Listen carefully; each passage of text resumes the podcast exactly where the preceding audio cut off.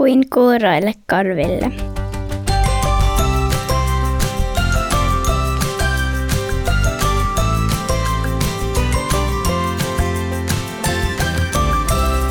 Donkey body. Koulun sali kohisi, kun lapset valuivat ulos ovistaan jutellen innostuneesti keskenään. Dubettajien mielenkiintoinen esitys oli päättynyt suuriin sosionosoituksiin. Muutamat onnekkaat saivat pyydettyä jopa nimikirjoituksetkin esiintyjiltä ja esittivät niitä nyt toisilleen. Myös Suvi oli iloinen julkisten esityksestä ja odotti ulkoovella toiveikkaana kavereitaan. Hän oli varma, että Mira ja Nea olivat kuunnelleet ihailemia dubettajia ja tulisivat nyt pyytämään häneltä anteeksi huonoa käytöstään.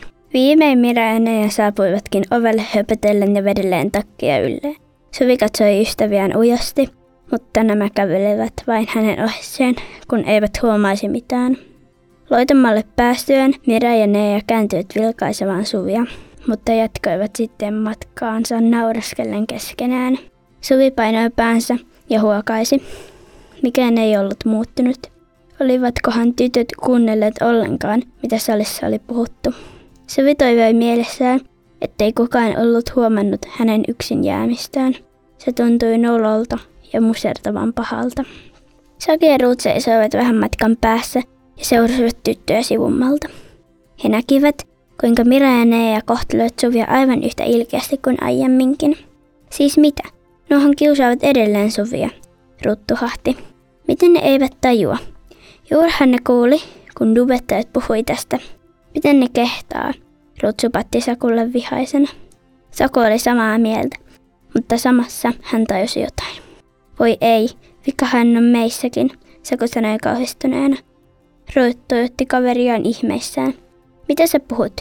Emmehän me ole kiusanneet Suvia, Saku muistutti. Mitä he olivat juuri kuulleet dubettajien esityksessä. Jos seuraa vain sivusta, kun joku kiusaa, osallistuu siihen tavallaan itsekin. Meidän olisi pitänyt tehdä jotain ja auttaa Suvia, Saku sanoi hiljaa. Ruut mietti hetken ja sanoi sitten, mua pelottaa mennä Suvin puolelle, mutta ei kai tässä nyt auta mikään muu. Eihän tuo ole reilua. Tule.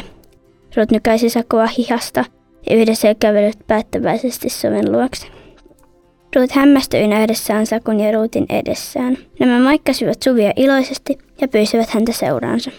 Lapset seikuskelevat välitunnilla kolmeen Pekkaan juttelemassa ja viettivät lopulta koko koulupäivän yhdessä. Suvi näytti silmin nähden piristyneeltä saadessaan seuraa. Myös Sakolle ja Ruutille oli mukavaa. Hei, tuletko meidän ja Donkin kanssa illalla?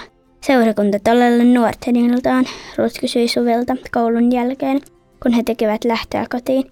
Suvi empi hetken, mutta lupasi sitten lähteä. Hän ei ollut ennen ollut mukana nuorten illassa, mutta Saku ja Ruut vaikuttivat reiluilta ja olivat olleet tosi ystävällisiä hänelle. Me haetaan sut ihan kotiovella illalla, Saku huikkasi Suville, kun he erkanivat koulun pihalta eri suuntiin.